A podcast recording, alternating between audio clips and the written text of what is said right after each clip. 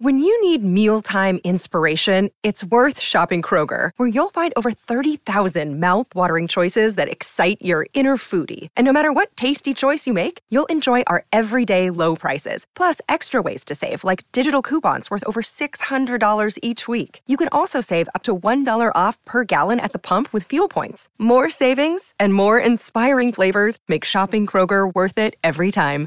Kroger, fresh for everyone. Fuel restrictions apply.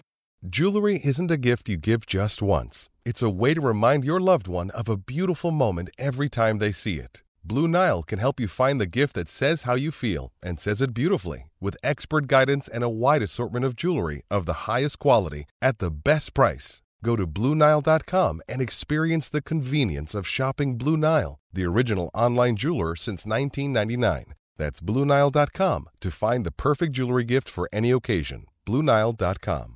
Are you ready for the greatest show in fantasy football history, hosted by the incomparable Scott Connor and the one and only Ray GQ? I present to you Destination Chill, where football and fantasy collide. What is good, everyone? Good evening. Sunday night, Destination Chill. Hopefully, everybody is tuned in. This is going to be the best financial advice that you hear all year. No, just kidding. Let's go, baby. Kid- Let's go, baby. Just baby. kidding on that. We, we are not the ones you probably want to hear that from, but from a budgeting perspective, we talked a little about this last week. And I said to Ray, you know what, Ray, we got to do a show talking about preseason budgeting. We got some questions we couldn't get to tonight. We're going to be more engaged with the chat. So, everybody, if you have any questions on this topic, this is the prime time to do it. But we're going to be talking preseason budgeting and strategies tonight. Ray, we're on our third show, Yes, kind of getting our groove. Yes, How's sir. how you feeling tonight? Um, I'm feeling good, dude. I'm feeling good. Uh, it's hot as shit in Texas right now, dude. It is uh blazing out here. But as we approach this part of the season, man, I'm just I'm excited. I'm ready for football. Like we're getting actionable stuff now from the preseason. I think we're getting starting to formulate who's going to be on the field for the most part, and um, I'm excited, man. This is a topic that we talk about dynasty process, having you know strategy. You got to have a plan, right? So it's going to be an interesting show tonight. You're leading this one tonight, Scott. So uh, I'm feeling good. You told me you were loose to start this bad boy off. So uh, you feel good. I'm feeling good. Let's give the people a good show, man. Yeah, for sure. I mean, the last couple weeks we're kind of finding our groove, getting our rapport together. Uh, but it's a topic I get a lot of messages about Discord, GroupMe, Twitter. People just asking, "Hey, what do you do in the preseason?" Uh, Shane and I did a quick and chill talking about this, but I wanted just to pick your brain about your bank account. We got questions last week about budgeting. So if anyone has anything in the chat, we'll get to some comments tonight periodically, more so than we did before. But just we'll start with budgeting on a team. And I know you have to kind of close your eyes and envision what this looks like, but you click on a dynasty roster, right? And it's almost like pulling up your bank account on your phone or on your Mhm. computer. You see how much money's in there, and you also know how much money it's going to take to do X or Y, Z. Pay your pay your mortgage, pay your car payment. What's it going to cost to go on vacation? You know, pay for the kids to do this. Like you kind of have an idea of what your budget needs to be. But from a dynasty perspective, there's a lot of good tools out there like Dynasty Daddy, a bunch of places where you can kind of gauge how valuable your team is. And then you can look at things like the Warp tool and kind of figure out, okay, is my budget in the right spot? Do I have it at the right positions? Does it fit the right format, lineup, best ball, whatever? But how do you start? Like you click on a team because I, I, my opinion, the worst thing you can do is go into the season without a plan. Right. Stuck right. in the middle, you don't have enough assets to get to the top, but you also don't have a plan to get to the bottom. And unless it's a weird type of format where you're rewarded for the middle, kind of like our USFFL leagues, where hell, I'd rather be in the middle because you play for your draft picks, right? or it's a right. lottery system where there's really no incentive to finish at the bottom. Aside from those specifics, though, like how do you actually assess like where your budget is or Yeah. how much you have in excess when you click on a team? How do you put it in a numbers perspective so then you can start figuring out where you want to act? You know i'm trying to i'm trying to make a good real life analogy here but you you already hit on the answer is i don't care what league size what format what scoring settings does not matter. It's irrelevant. You have to get value engage your individual roster. Like i'm looking at that team and what that team looks like, uh, you know, compared to the rest of the teams in the league, how I personally perceive my whatever objective or subjective bias on that team. Like you need to understand what you're dealing with first, right? Every it's easy to say I'm in 50 leagues and I've got a hundred dollar budget and I'm going to allocate that hundred dollars. No one does that. No one says I'm going to allocate and spend that hundred the same from this league to that league. It depends on my team. I'm and what I have to to preach to fantasy gamers, dynasty gamers, if you're playing this game of fantasy football, be realistic with yourself. Not every team is a damn contender. Like just stop it. If if you need a player or two or three away from being a contender, you're not. Like I'm just going to let you know now. So be real with that team. Be real with yourself. And once I can sort of categorize, and, and each individual team, it's its own individual market. Scott, the buyers and sellers in each league are different from league to league. Even if you and I are in the same multiple leagues together, that individual market is different. So you really, it's you really have to isolate, engage every situation, every roster as its own as its own bar- market, as its own bank, as its own clientele, the own customer base. It's different from league to league, man. And the only way you can make a plan is is having that you know reality and say like this is a contender, this is not a contender. I mean, what are your plans? How do you go about doing it? That's me, man. I'm very very real with my rosters, bro. Well, I think the first thing you have to figure out is where you stand, but then you also have to figure out okay, if I think I stand either in the bottom half or the top half of the league, then I also have to look at my budget. They have to go in congruence, right? Like if you go and you say, I have a team, I think I'm probably a top six team. I have enough pieces, I have the right structure to make the playoffs. But then I go into that league and I go, Ray, man, I traded away my first already. And I'm seeing three or four teams that are ahead of me and I've already traded away my first. Whereas a couple teams that are, I think, just as good or better, they still have an extra draft pick. They might have an extra pick in the hopper where I know they can. Be, really, the way I look at that is they have more room for error. It's like a small market yes. team in baseball signs a big contract. Yes. Baseball, it's fully guaranteed. You know, if you're like the Marlins or the Reds, you sign a big player to a contract and it goes wrong, you're cooked. They can't get out from under it. You're the Red Sox, the Mets, the Angels. They, you know what? They just go do it again next year. And they eat the loss on the back end and they don't care. They can just pay it away with cash. For Dynasty, it's the same thing. If you have a couple extra firsts, that's essentially giving you the ability to be wrong two or three times and bail yourself out if you want to. So that that's my first thing is I have to figure out the worst place I want to be is a non-elite team that has no bailouts. Because mm-hmm. now I feel like, man, I need if you tell me I have to squint and get lucky, that's not what I want to go into the season banking on. I need to have a plan to be wrong and still be able to get myself back to the spot that I was. So I have to look at and make sure I don't have teams that are in the middle that don't have ways out. Because if that's the case, I know I probably have to be making moves now either betting on something, splitting an asset to try to get an extra piece, splitting a piece that I think is overvalued, sell a couple pieces for liquidity, knowing that I can maybe replace it later when points are actually being scored, with the benefit being, hey, if X player doesn't do well, you know, halfway through the season and I trade them for a pick, mm-hmm. if I don't want to buy with that pick, guess what? I have a pick that I can use in the future. So I think you have to do that assessment first. So that's my first question for you. Let's say you're in the middle but you don't feel comfortable with where your budget's at. How do you start? Where do you go from there? Do you have to make a decision now? Do you start spending now? Do you say I'm going to pay that first for two players just to try to get me in the top two or three before the season, understanding you have no bailouts? Uh, as they say in law, it depends. It depends. And I can give you some very concrete examples of having the type of conviction where if you do make that bet to buy a player to push you over the top now, if that's so the decision that you want to make. I think there are some strong bets that you have to make them now because if you wait until the result happens, whether that coin lands on heads or tails, it's too late. And you're either not going to be able to buy it or you just lose that side of the bet. Um, so it really, I'm not trying to cop out, but it depends. I think there are some potential buy opportunities now for teams that have strong rosters that are kind of teetering along that line of being in the middle you definitely know you're not good, you're not bad enough to finish towards the bottom, but you need a little extra juice to help you get there. I think there are some calculated and strategic, bets that you can make on players now that I would consider those plus EV. My question to you is though, and, and I just want everybody to feel inclusive here. We're talking about rosters in which we already know where they kind of sit. Are they in the middle? Are they top or the bottom? What about those rosters that you just drafted where everybody feels they got a damn contender coming out of the startup and this is year one?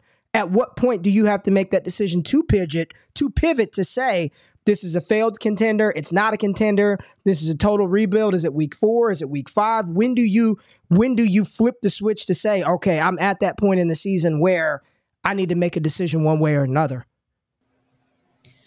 Yeah, if you're talking about a league that just started, so literally the startup was this yes. summer. Yes. There there are probably nine or ten teams that are thinking they have a, a quote unquote path to get there. Now it might not be a path they're super comfortable with, but they have a path. So they're less likely to say, you know what, I'm going to tear it down. The tear downs usually come as the attrition happens, as owners turn over year after year. That's when someone will come in and say, you know what, I'm going to dart to the bottom of the ocean as quick as possible. So unless you planned it in the startup, which is why I think a lot of people like to do the productive struggle, trade back for future first, because now mm-hmm. their decision's already made. They can chill for a year, right? Instead of having to sit there and go, man, I'm going up against nine other grinders that are all shooting for the top six. And it gets to the topic I was going to bring up at the end, but I think it, it it's perfectly fit right here. Is there is value in being the first to the market. People that are in leagues might have start seeing people come back to their teams. They've checked out since after the rookie draft, you know, kind of just waited for things to get into preseason mode leading up to the season. Now you may see activity pick up. And I, one thing I like to do is I like to check my chats at this point of the year and see if there's that one or two teams that go, I'm blowing it up. Yep. Blowing it up before I know anything yep. because there's there's two edges. One, I can see where they are clearly motivated to go in a direction before the season starts. So if, if they say I'm blowing it up, they don't want to wait until week four with that Mm-mm. Nick Chubb because it could go wrong and then they're holding the bag. So if they're already planning on going that, that way, I like to take advantage of the preseason sales. And depending on what it is, if I already got my quarterbacks in place, it's hard for me to punt a season, right? if I already have a quarterback room, if I have a, a Burrow and Lamar and I have a third QB, like it's hard for me to go, you know what? I'm just going to wait a year. Right. Now, if my structure sucks, if Kyler Murray's my QB one, that may lead me to go the other direction. But if my structure's in place, especially around quarterbacks, that's where I'm looking for the deals of, hey, someone's selling a receiver, a receiver, and a here's a deal I made recently. I bought a Calvin Ridley and a Khalil Herbert in a start 12 for a first, one single 1st mm-hmm. Now, do I do I really do you really think it's a smart play to Ray to spend a future first on a wide receiver two? Uh, Prob- probably what, not. With the what, what name did you say again? What, what, what was the name? Because it's it's time. We're talking. Give me a wide receiver two name. Give me a wide some. Here's the thing, Scott. Because we titled this damn thing. Forget the name, right? I get what you're. Yes. We titled this thing preseason strategies. Everybody is excited right now, right? Like it's everybody wants to be, you're talking about first to market, everybody wants to get ahead of the curve, whether that be on A.T. Perry. Kent, I guarantee right now, do you know what Kendre Miller's done since we've been on the stream? Do you know? Have I haven't checked my Twitter timeline, but Kendre Miller has, since we started this show, caught like a 50 yard pass from Jameis Winston and had this monstrous rushing touchdown. Everybody's about to say we are so wrong. This is by Kendre time. I, I I get what we're talking about, but right now the the the emotion of people, and they don't want to say it. They don't want to say it in the chat, Scott, but I'm gonna say it for them. They're thinking the hell with what they're talking about. I've got to go get that guy now. If I don't buy Kendre today on August the 20th, 2023, I'm gonna miss my window. It's never coming back.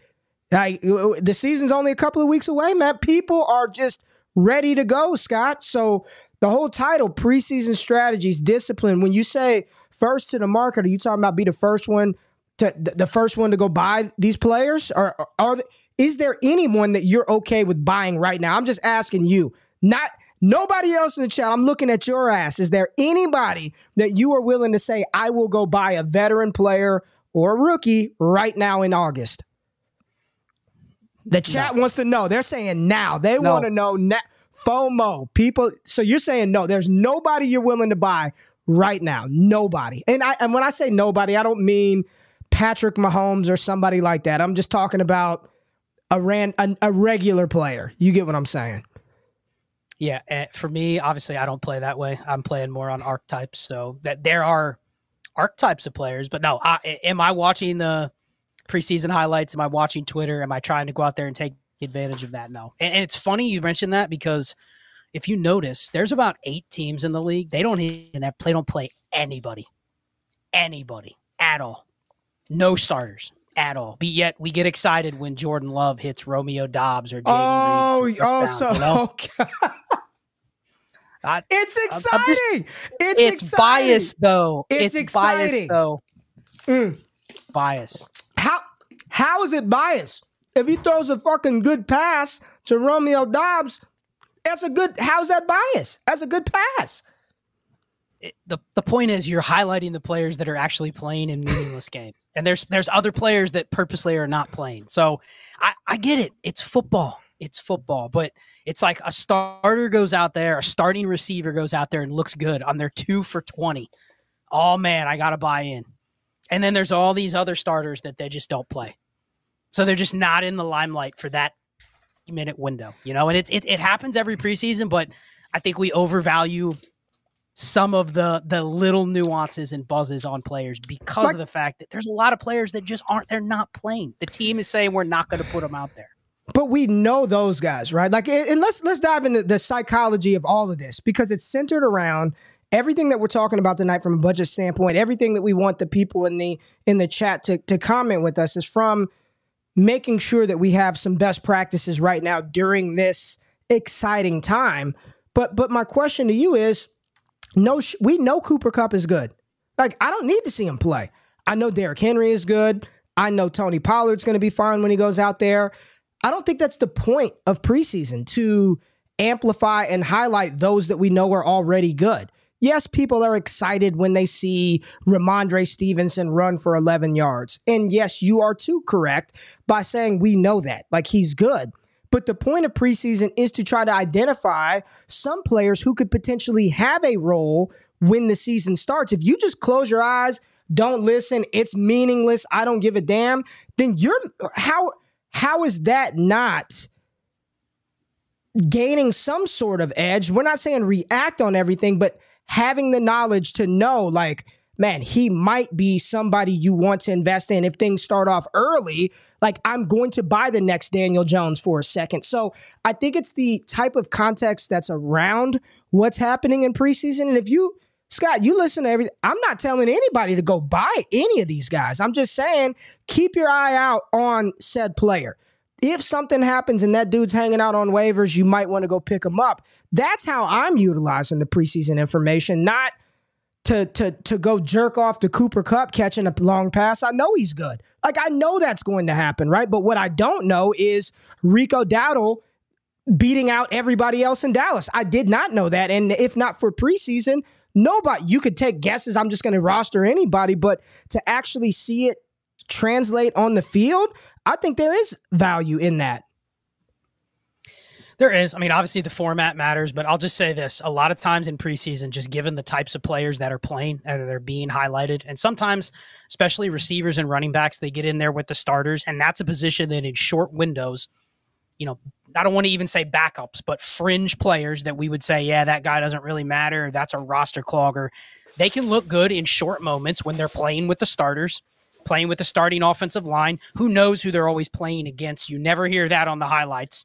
You know, Romeo Doubs smashes. Who's he actually being covered by? No one talks about who it is, what they're playing, what type of scheme they're playing. So I think generally That's for fair. me, the preseason is a way to take advantage of these windows. To let's just start here. I was going to ask you when do you spend? How about when do you sell? Generally, I'm doing 90% of my selling in the preseason, and it's players that look like that it's the Romeo Doubs, the Tank Dells, those types. Because you know what? If you can convince somebody to pay up just an extra 10 to 20%, because I could tell you, right, how many receivers, let's just say lineup league, best ball is a little different, but let's say in a start 11, how many receivers are probably in the same tier of a guy like Romeo Doubs or Tank Dell? Dude. A couple dozen, right? I was to say 30, 40. Yes, yes. Oh, and do you really care which one you have if someone's willing to give you another one in a second or another one in no. two thirds? You know what I mean? No. And I, I think that's where you take advantage of the players that are playing versus the players that aren't when really you know they're basically the same. That goes for wide receiver threes, fours, goes for backup running backs. That's, I think, where you take advantage of the fact that it's simply because this player is on your timeline. Because there's only two games going. It's no different than during the regular season. People may know a little bit more about a team that's in prime time. It's the same thing here. So generally, I'm probably looking to sell. I'm looking, all right, let me go down my teams, especially when I'm selling from this range where it's like, man, if I can sell this receiver for a second, what did I really lose? Right? Probably not a place where I'm putting them in my lineup, but I've just gained something that I can spend later on in the year that I know is going to be more valuable. So, so to that, I'm probably 90% seller. If I'm buying, you asked me earlier, who am I buying? I'm buying players that I know if I can get the deal that I talked about at the very beginning of this before you got on a Kendre Miller train is if I can buy a core starter, that is where I'm willing to make the bet where I trade away my first, my first and a third, whatever it might be, a first and some junk that someone else says, oh, maybe I can flip that later in the year. Get me something that helps. Give me something that's locked in my lineup. And I acknowledge when I'm doing that, I probably A, had to do it because of where my team stood. I'm the fifth best team and I'm getting a good deal now from someone that's willing to sell me two pieces, hence the Calvin Ridley and Khalil Herbert for a single 1st mm-hmm. Just an example. If you don't like mm-hmm. those players, then whatever. Uh, but the most important thing is I strategically thought that was a team that needed to make that move. But right. just doing that to do it become because it comes available, few and far between. I'm much more likely to go, you know what? I can renew my Kendre for a second now. Done. I can sell that Doubs. I can sell that Rashee Rice. Like I can move these guys when four days from now there won't be a market at all unless it's back down to it's just some random person that'll give you a third. So just using this as a window to liquidate or to liquidate. I um I agree with you uh 100%. I am not going to advocate for anybody to be out there buying you saw it in our Discord, right? Uh, should I go? What would you pay for Tank Dell? I don't know because I'm not going to go buy him right now. Like I'm just not going to do that. I'm not going to buy any there's hardly I can't think of a rookie outside of maybe one of the I'm not buying any of them, but I'm damn sure not buying a second, third, fourth round rookie. Like that's just not happening. I think the valuable information and it's so funny because people are so worried about who the player is burning. Like if you think about this for a minute. If your objective is to sell these guys, why does it fucking matter who they're playing against? It doesn't matter. I don't care what corner Tank Dell is burning. I don't care what corner Romeo Doubs is burning. What you use the preseason information for as a as a smart and strategic dynasty gamer is to understand the players that everybody else is going to be head over heels for, right? I know you've seen one of those rosters. I got Puka Nacua, Tank Dell, Justyn Ross, all of them. They're blowing up right now, and I couldn't be happier. Couldn't be happier because there are players that people want to root for. They intrinsically like these guys. They've got the bias coming out from the pre draft process, whether that be good or bad, right? You could have a player that people hated ball out for multiple years and they still don't like them because of the pre-draft bias and then players that you know the, the reverse happening so you use that information to take your jalen tolberts to take the tank dells and to move them for something that is for sure, whether that be a Joe Mixon, a Cooper Kupp a whomever. Now, you can also have some guys that you're just like, I've got conviction. And when everybody in the world told me to sell Amon-Ra St. Brown, I didn't do it. Now, I also think that you've got to dive deeper into it and why watching the game is important. If you were an Amon-Ra St. Brown manager his rookie year, you knew there was a good chance for him to be good, not just because of his skill set, because of why oper- there was nobody else there. So I'm just gonna. Uh, it's Terry McLaurin. Nobody else to throw to. Probably pretty good. He sees that opportunity, so you feel a little more comfortable betting on that into 2022. Does it again, and the rest is history. So I do think while I don't care who they're playing against, because you're right, none of the starters are. Saquon's not going to play. Like I know that. What I want to see are the guys that are getting some opportunity behind the guys, like a Jalin Hyatt, like a this player, so I can see do I have something that I can go move that for something more concrete? Yeah, and I think the the other thing you can do is if you want to take advantage of this, because sometimes what I'll do is I'll go and, and see, okay, I have X amount of shares of this player and they've just smashed in the preseason, right? So like Rico Dowdle is a great example. All of a sudden he goes from was on waivers two months ago to he's going to be Dallas's RB two. So he's gone from two months ago you would have said not even worth a roster spot. Now you're going like probably everybody should have him on a team, but it's too late for yep. those of us that have been picking him up for the last two yep. months. But I can also argue that you know Dallas liked Rico Dowdle. They've kept him around. He's had three season ending injuries and he still stayed here.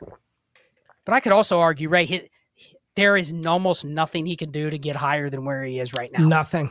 So Nothing. if you can literally swap him for pick, pick another running back body, like, I don't know, could you get Izzy Abanikanda and a third for Rico Dowdle? Probably not, but some deal like that where you're going, all right, I don't even care about the other running back I'm getting. You know, but you you saw how quickly it flips from Rico Dowdle on waivers to he's Dallas's RB two. Yes. And now you're going, he is at his very, very, very peak. And there's 20 things that can happen in the next 10 days where you go, all right, I'm going to cut Rico Dowdle in my dynasty league. You know what I mean? Like so there's you- so many, but I, I think this is the perfect opportunity. If you can't quite get what you're asking for, because here's the thing you go out and you try to say, I'm going to sell this guy. Well, you're not going to sell at last week's price. What have you always said? This week's price isn't. yep. Know, yep. Last week's price. Yep. Today's price isn't yesterday's price. Whatever the you can pull analogies. But can I leverage that and give myself an extra out? Understanding where this player sits on my roster. The, the Doubs example is one that keeps coming to my head. That's a guy that, you know what, you probably couldn't have got a second for at any point, but he's had a good camp. He had a good preseason game. Saw a bunch of highlight plays from him in the right league, in a best ball league, in a league where you start 11, 12, where someone goes, yeah, that guy might be my last starter or my last flex. Can can you get a third and another receiver that essentially occupies the same thing? And all you're doing is building up your bank. That's what this whole episode was. Right. Building up your budget, especially if you're one of those mid-tier teams. I tell you, Ray, this is what you have. You have nothing really tangible to sell. How do you create value with a middling roster? This is the way. It's find strategic ways to sell players literally based on the last 48 hours, but don't get greedy. You can't get greedy on Romeo Doubs or Tank Dell or yeah. Wright. You're, I mean, gone are the days where what, what do we say in the Discord? We touched on this last week a little bit too, but the person posts Rashee Rice on the trade block after last night's eight catch game, right? Come on, man. Are you the one going and making an offer for him? Come on, You're man. just yeah, you see right sucker play, that, right? Yeah, yeah, yeah. But maybe it isn't the sucker play to make an offer that kind of fits the construction that you okay. might want to target towards. Like it don't don't go and say I'm going to make the offer that is way out of bounds. But instead of putting that in the chat, maybe go make a couple offers to people where you get back a similar receiver and a third or you get back a 2 for 1. You're not trying to clearly sell way above market. Right. Because only the fools bite on that. You see someone post on Twitter, oh man, I just sold this guy, just sold Rashee Rice for a 25 first. You know, like, okay, that sets the precedent that now everyone's going to go try to do that. You send that to me in a league, I'm going to laugh. You know what I mean? Yes. So it's like go and go and market it at a price that helps build up your budget. But from a construction standpoint, it doesn't throw you off of what you were planning before with Rashee Rice in the beginning. And you're just you're just betting against the players, and that's where being agnostic comes into it. Well, let me let me let's let's let's put some tangible names, and we're going to engage the chat after this short exercise, Scott. But I want to give you some names of some potential bankroll builders. Okay, so I'm just going to throw out some of these rookies, and I just want you to give me a yep. You're this is a bankroll builder, or if you're pausing, like there could be some upside here, you know, and, and B, I know you're player agnostic, but we need we this is for the people. So if you really think that there is some sort of this is one that I'd be willing to take a shot on, maybe this is one where I'd be a little tighter, a little stingier on selling. So we're going to start the threshold low and we're going to go through this rather quickly, right? So some bankroll builders. Let's um let's stick with regular PPR stuff. We're not going to get into too tight end premium, too crazy like that. So let's start with Tank Dell. Tank Dell, bankroll builder, or you want to hold him? Easy bankroll builder. Okay, Michael Wilson. I'd say bankroll builder, but I, I don't think he'll build your bankroll enough that I'm willing to kind of bet on him uh, having more more windows during the season. Cool. So I'll, So- I'll say not bankroll Okay. builder. And and by bankroll builder, we mean capitalize now. So thank you for that clarification. Um, let's go. Let's just I'm throwing him out there. Let's go Luke Musgrave. Bankroll builder, are you holding that? Hmm, I say bankroll builder, given how I would treat tight ends in really 99% of formats. Yeah, bankroll builder. Jalin Hyatt. Oh, man. Come on. Bankroll builder. I'll- and if we I- need to hold, let's hold. We can go. I just this is good. This is good. Where are you at? Yeah, it's good. It's good because you can put me on the spot talking about players, and I'm I'm I'm going to loosen up, and I'm just going to give you off the cuff answers. Jalin Hyatt, not a bankroll builder. I think we're going to continue to get chances to build the Okay. bankroll even higher. Tyjae Spears. Bankroll. I know that. Okay. Run- I running back. think so running too. back. Yeah. Tank Bigsby. Not a bankroll builder. Okay. I- I- if I had to say a rookie running back that we look up next year and we go, that's a top 15 dude, that's him. That's where Okay. I plant my flag. Hey, it's Kaley Cuoco for Priceline. Ready to go to your happy place for a happy price? Well, why didn't you say so? Just download the Priceline app right now and save up to 60% on hotels. So, whether it's Cousin Kevin's Kazoo concert in Kansas City, go Kevin, or Becky's Bachelorette Bash in Bermuda, you never have to miss a trip ever again. So, download the Priceline app today. Your savings are waiting. Go to your happy place for a happy price. Go to your happy price, Priceline. And we stop right there and we're not going any further. Marvin Mims, Jayden Reed, Jonathan Mingo.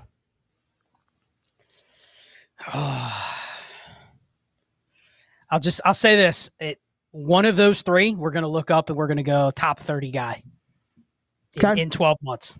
If I had to give you my conviction, I will probably lean Marvin Mims of those three.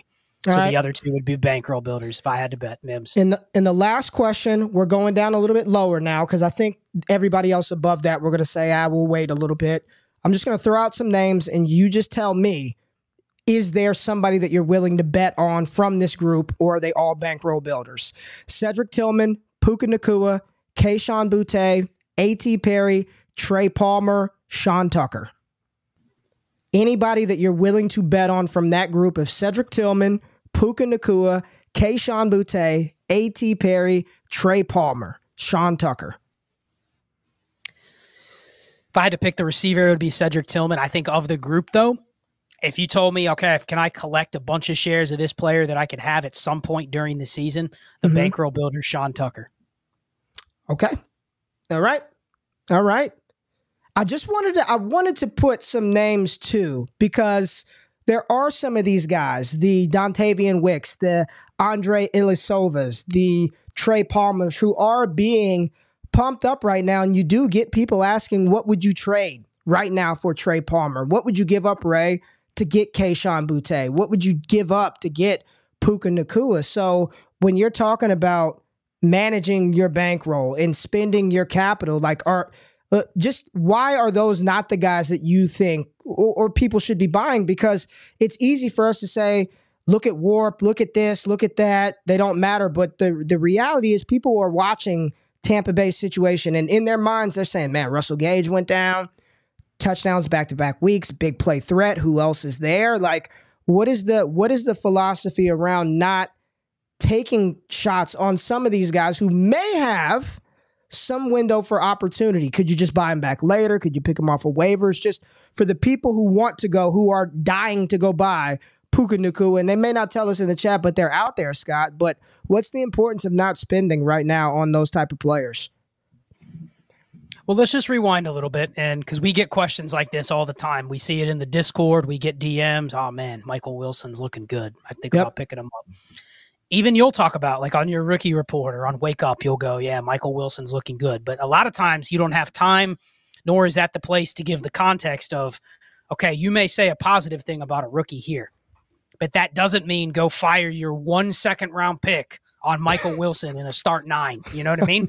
And and Yes. but but people don't have a process a lot of times and So when you get those questions, first of all, you and I will respond with all these other questions as to Yes. is it even a conversation to have? But the second thing, and it goes back to something that we're going to hopefully dive in more uh, once the website gets popped up and stuff. But this year of looking at the psychology of players when they come into the league. And if you're coming to me and you're asking me, what should I pay for Kayshon Boutte? Because he looked pretty good. Last night I Mhm. was reading Twitter and it was, I saw a tweet today and it was Kayshon Boutte looks like a guy that's much better than his draft capital, but maybe he doesn't have that dog in him. Maybe he doesn't love football that much. And so it's just you spinning a narrative as to why he went in the fifth round, right? Or why he got drafted later than we thought. But then Mhm. is also making highlights and there has been some positive buzz. So you're trying to justify why I should consider buying him. So I'm using him as a perfect example because he has nothing going for him, Ray. Nothing. Except for what? What does he have? What will he always have that Puka Nacua will never have? Went to LSU, baby.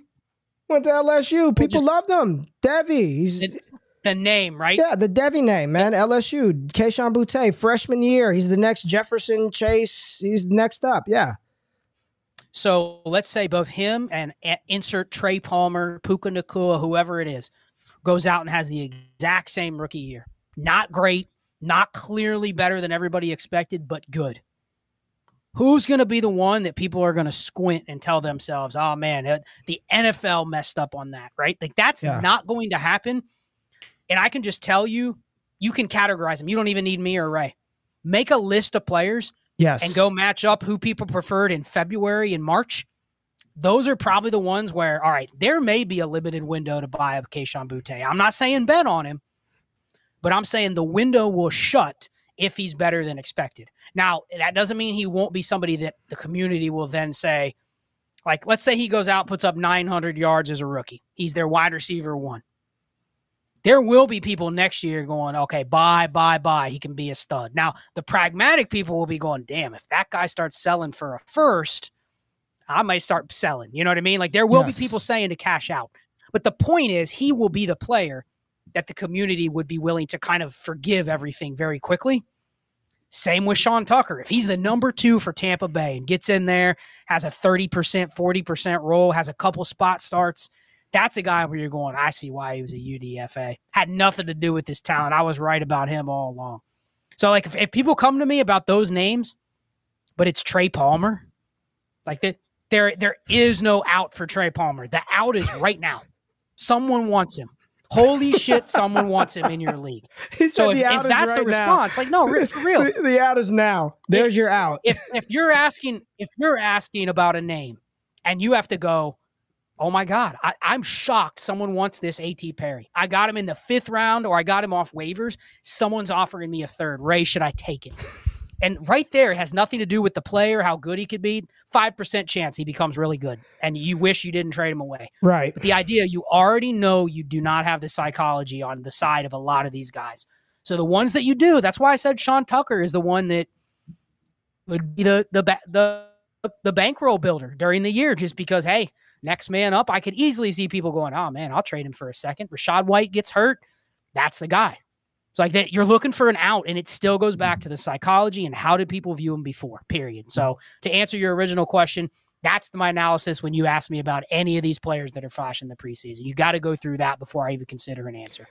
So you put it in our show notes before we started, Scott, and I kind of want us to wrap here. And and as we're as we're finishing this topic right here, y'all, hit us up with some questions. We want to engage with you. Talk about, let us know, or ask us questions about what you want to do with some of your rosters in in preseason, and try to keep it general. Don't give us your actual. I don't need you got 30 roster spots, but just general principles and philosophies of players that you're either trying to acquire, you have some conviction on, you think that we're dead ass wrong um, Scott, but you said how to use preseason results to your advantage. So talk about that. And I will set the scene by saying right now in the preseason, you know, there's a lot of hype and enthusiasm in Dallas around Deuce Vaughn. There is a lot of hype and enthusiasm right now. Let's let's go from outlier rookie to veterans that we've seen it. How do you use the preseason to your advantage for a Darren Waller, Daniel Jones type situation where you're looking at that and you're saying, okay, th- this in year two in this system, they might be pretty damn good. And I know you don't want to spend any of your equity in the Nacuas, the Jayden Reeds, but what if there is a market out there in your individual league for a Daniel Jones and a Superflex for a Darren Waller? So, how do you use these results, either whether you're in the market to buy or in the market to sell, to your advantage? So let's put a caveat this. Everyone knows you and I play in a lot of leagues. Yes. So it's much easier for us to go, you know what? Let me browse through my teams. Man, I don't have a Daniel Jones, Dan Waller stack anywhere. I'd like to get one. So let me go look for a spot to maybe take advantage of going and buying one because of what you've seen thus far, what you've read about their camp, what you've read about their connection.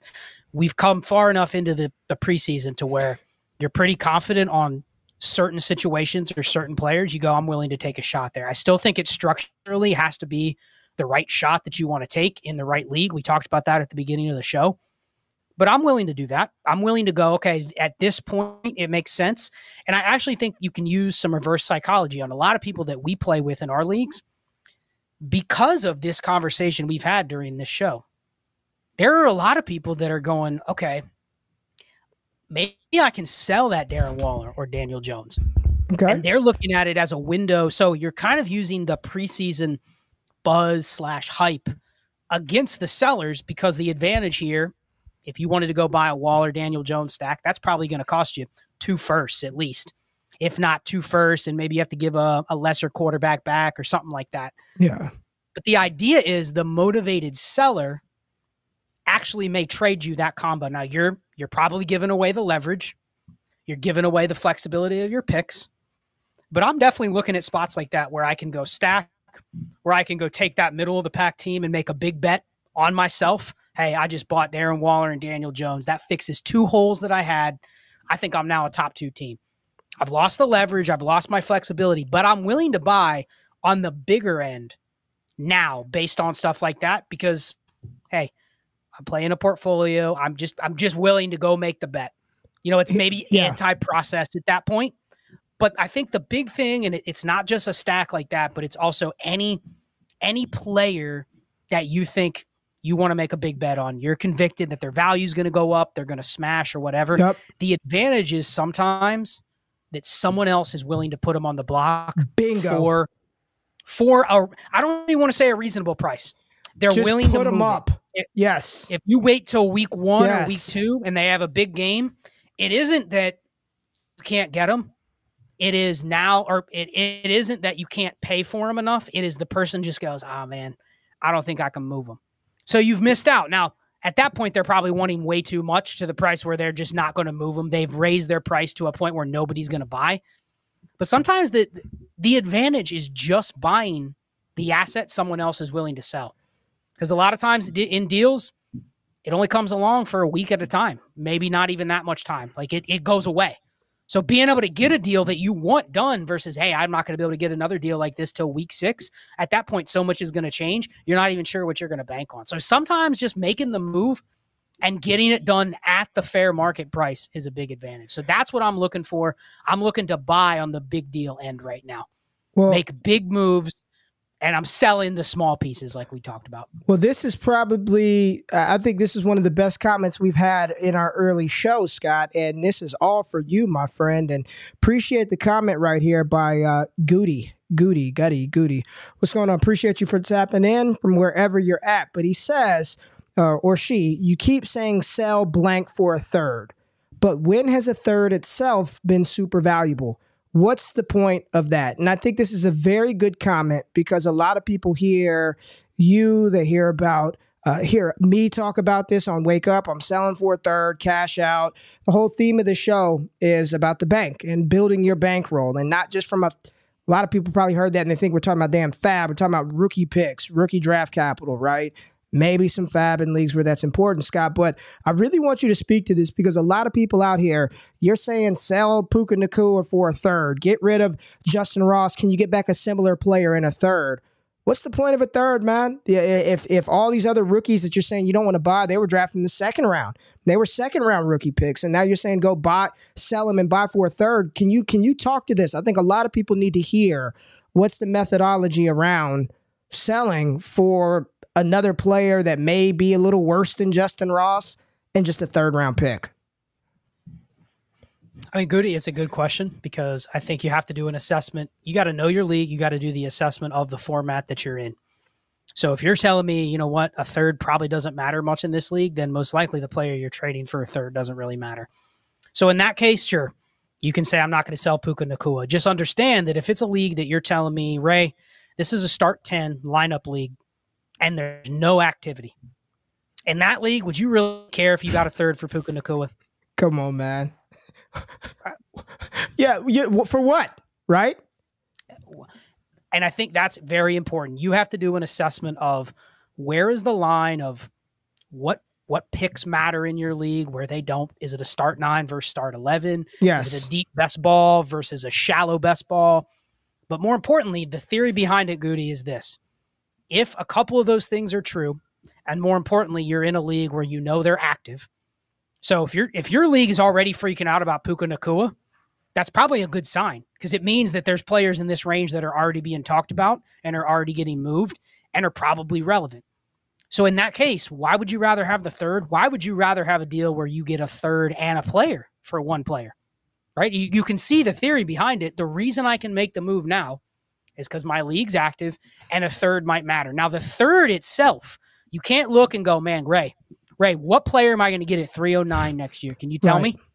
No idea. It, Ray, neither of us would even bother to answer because our goal if it's a league where I bought a couple thirds or bought an extra second, it was to use it as a throw in to get something else done later that I think is going to matter more. And a lot of times, if you're selling these fringe players and it's a shallow league, you're already betting they're never going to matter in your league anyway because it's too shallow. So it's like, okay, I'm taking something that means nothing. At least with a third, I have a prayer later on to throw that in a deal and someone gives me what I want. Yeah. Just a small edge on having the flexibility versus the. It's, That's it. It's it's and it's not it's not an apples to apples comparison, Scott, but it's similar to the same thing I do at a garage sale, right? I'm literally trying to clear shit out of my garage. Like I just need the space. It doesn't even matter what I bought this lawnmower for. It's taken up a big chunk of space in here. I know I'm probably getting it away, giving it away at less than market value, or there's a chance this lawnmower continues to run for 10 years like a champ and this guy got a deal.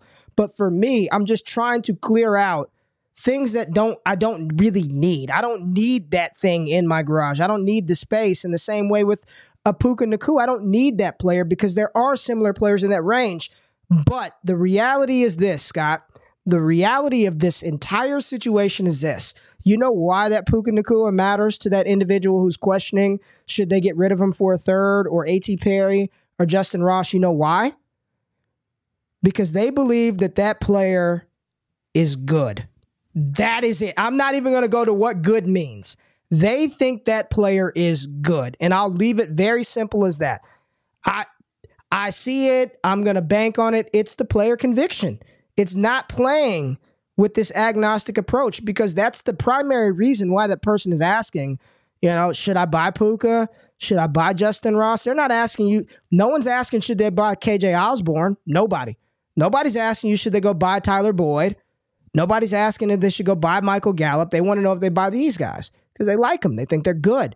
They think there's some opportunity for Justyn Ross. There's some opportunity there with Puka Nacua and Tank Dell. There were, listen, I'm not going to say names, there were people who legitimately thought the Texans were holding him out because he was so good he didn't need to play with Nico Collins and Robert Woods that he's just they're just resting him up for the season because he's that good off of off of a couple of weeks of camp. So that is why people are asking these questions and that's why people are are willing to tap into those reserves to go buy Ross, to go buy Nacua, to go buy those players now. I think it's also important to do this assessment in your head too. Like if you're saying, okay, should I sell Kayshon Boutte for a third?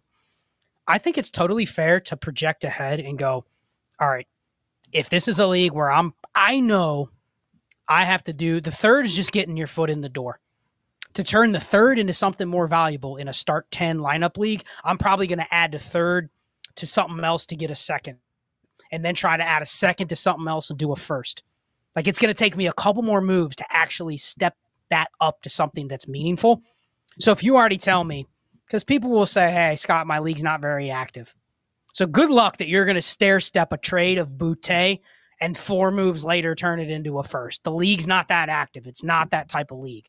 But unless I know that context, I'm going to assume, hey, if someone's talking about a third for Boutte, it's a league that's pretty active. People are trading on these small stocks constantly, right? So unless it's not that kind of league, you probably want to assess how you want to play it. I do think it's important to go, okay, if I'm in a league that's inactive, shallow, if I'm I don't want to bet on a 1% outcome.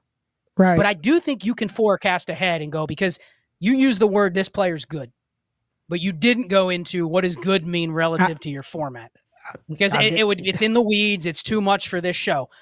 But if you can forecast and you can go, all right, the one percent outcome for Justyn Ross is holy shit, he's worth a first plus. He's a top twenty four receiver. Like if you genuinely and don't wish cast that in your head, but if you actually think, and it's not just how good, once you get to a certain range, it's not how good Justyn Ross is. It's also how good is he? How much do people like his situation? How much do people like him? All three of those have to be true for you to go, I'm willing to bet on me winning the mega millions. And if you want to make that, then just say, I'm holding that Boutte for a third.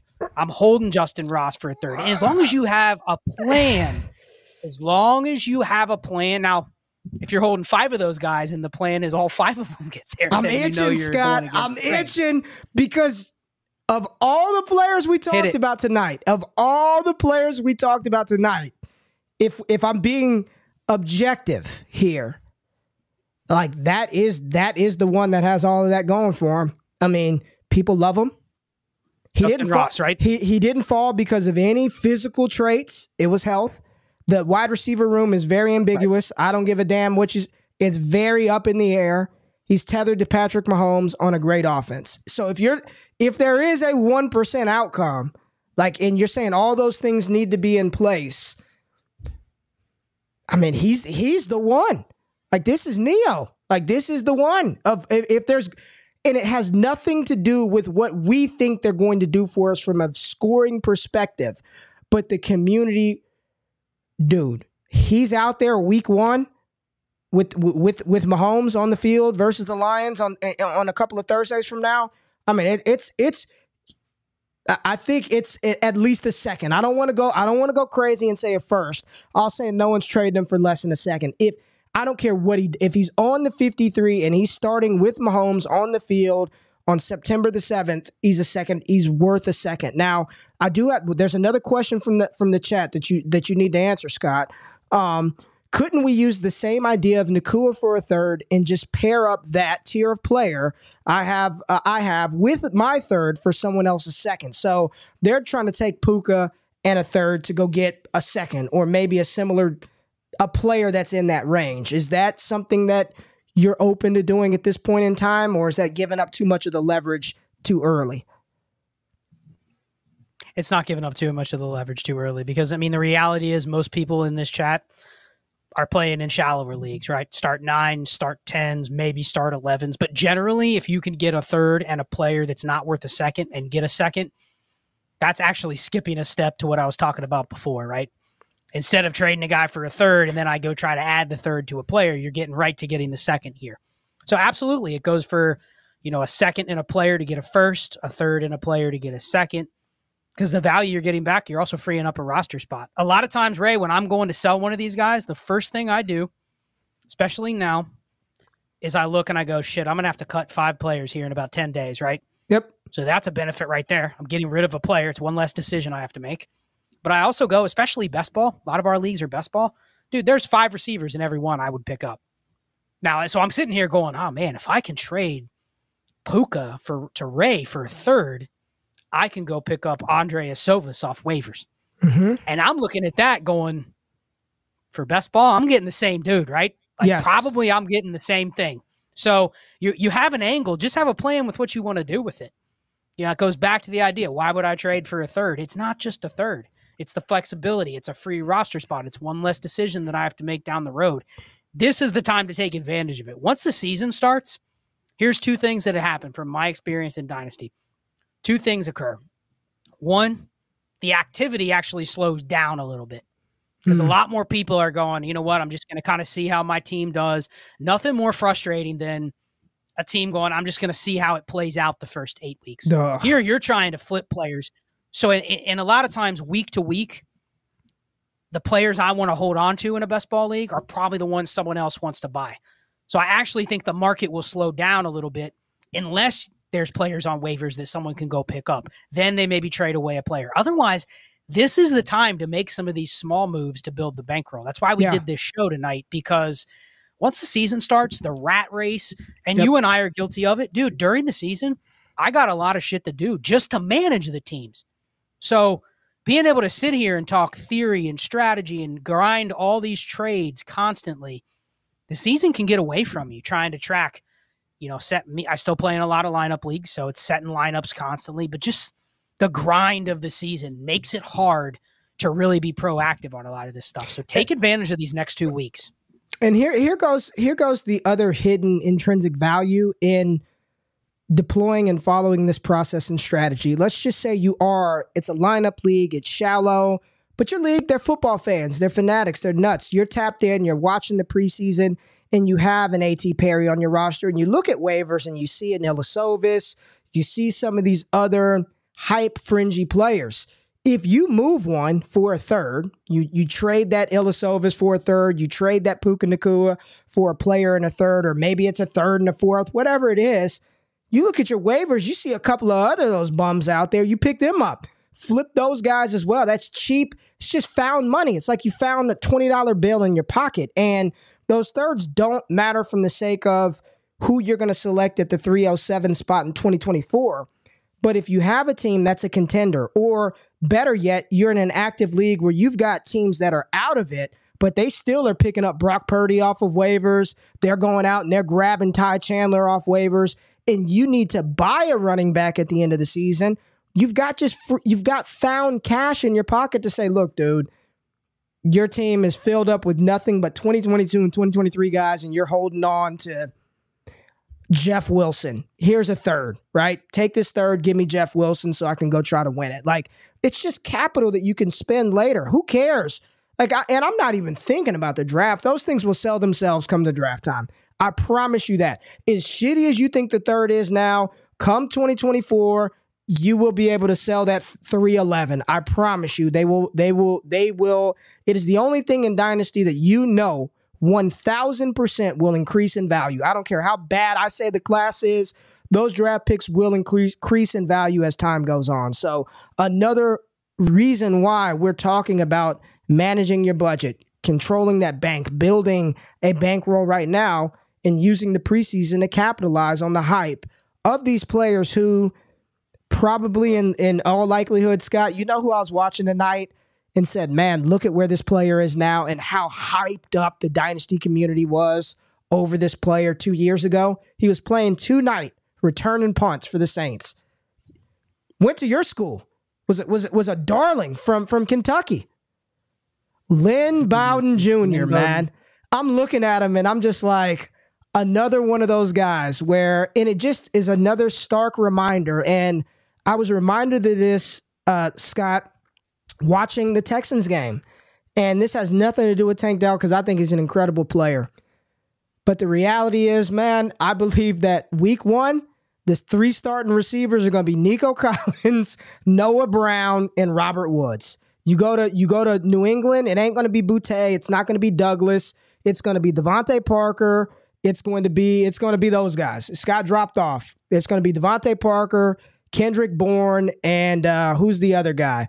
Uh, Juju Smith Schuster. Those are going to be the starting receivers for New England. So as we talk through all of this, and he's coming back right now, as we talk through all of this, this is kind of why. Like, this is why. Because when the season starts and we get going, at least at the beginning, it's going to be veteran treatment, dude. It always is. It, it's very rare that Victor Cruz comes out, smashes in preseason, then the regular season starts, and then he's smashing in the regular season. So that's sort of the whole theory behind this show of building a bankroll. Because when when we kick off week one, and Scott, what's going to happen week one when Iosivas and Puka Nacua and Boutte aren't playing? What is everybody going to do? What's everybody going to do with those guys? What's going to happen, Scott? They're going to get about him. They're going to forget about him. They're going to get dropped. They're going to get cut. They're going to get freed up. And you're going to be sitting back like, damn, I wish I would have had that third now. You know, I can go get I can go get Iosivas off of waivers for free. You know what I'm saying? So in closing, Scott, wrap up with um wrap up with your big takeaways. And and again, everything that we talk about, we dive deeper on inside of our communities, whether that's uh, Destination Devi at patreon.com forward slash all gas or Dynasty and Chill with Scott Connor and his group. Like, this is what we do. This is what we talk about. These type of strategies and processes. And we practice what we preach uh, day in and day out in this space. So, Scott, wrap up and I'll close us out. Yeah, the uh, the internet went out on the uh, Lynn Bowden mention. A little depressing for me, but I No, thought I- I think a lot of what me- we I talked you about left tonight- me holding the bag with Bowden. I thought you just, since I brought him up, you were like, Ray, that's all you, man. I'm not even going down there. No, I heard Lynn Bowden and then boom, internet just goes out like that. I had to reconnect. But no, I, I think the biggest takeaway, I mean, listen, anyone that's consumed my content kind of knows where I'm coming at from a lot of this process, portfolio, player agnostic. We're all here to have fun. We're all here for different reasons. So I think the biggest takeaway is if you listen to this, I saw some comments in the chat that we didn't get to of going like, I don't know if I'll sell that player. Why would you sell a player for a third? Like we addressed that you need to know your league. You need to have a pulse on your league economy. And that's the thing. Like a lot of the players I play against are from Heisman, are from Dynasty and Chill, are thinking the same way you and I are. The one benefit of playing in leagues with somebody like Ray or people from that community, they're kind of embracing this same strategy to where there's probably a good chance at some point during the year Ray will trade me a spot starter for a third because he's got a team that goes, "Hey, I can use an extra third and there's it's an open market that gives me the ability to move those assets. If you're building a bankroll just so you can sit on that bank of seconds and thirds and fourths and you go, I have 26 picks in next year's draft in a 25 man roster league, you're screwed. So don't build a bankroll if you think that's your league market. So just have a plan. If you're building bankrolls, splitting assets, you need to do it in spots where you know the market will give you the ability to cash that in. If you're going to be stuck making these picks, you already know that 10% of them are going to be worth having next year in the third round if you have to pick 12 players. So don't plan for that. So that's how you get around the theory of, oh man, thirds don't hit at that high of a rate, seconds aren't much better. You got to build a bankroll with a purpose. So that's the last point. I'm gonna say this as we close. Um, something that Scott and I have talked about privately quite a bit, and something that I I want everybody here, everyone that listens after this show is over, um, understand. We this show is designed for people who want to think critically, who really enjoy the game of Dynasty, the strategy, the ins and outs, the nuts and bolts. Um, and we're going to continue to do that on the show. We're going to try to have high level conversations, but make them very um, understandable, easy to digest for everybody out there. And more importantly, like we practice this. So I can assure you, Scott is not talking about doing these things and not implementing them on their own. I think that we think collectively there is so much room for the dynasty space to grow. And to be quite honest, I think this everything that's happening this year with with rookies, with running backs, with receivers, with advanced data, like we are just scratching the surface of what this space can be, and we are committed to trying to make it a better place. So we're going to have some very um, some very different conversations on here. It's not going to be top 10 rookie tight ends for 2024. We're not going to do that. It's going to be very focused, very hyper focused. And uh, we just appreciate everybody that's here, everybody that's rocking with us. Hit the thumbs up button. If you're freaking here, hit the thumbs up button, subscribe and like. You can find Scott. You know where his content is. You know where my content is. Y'all have a fantastic Sunday night, and we'll see y'all next Sunday. We out. Peace.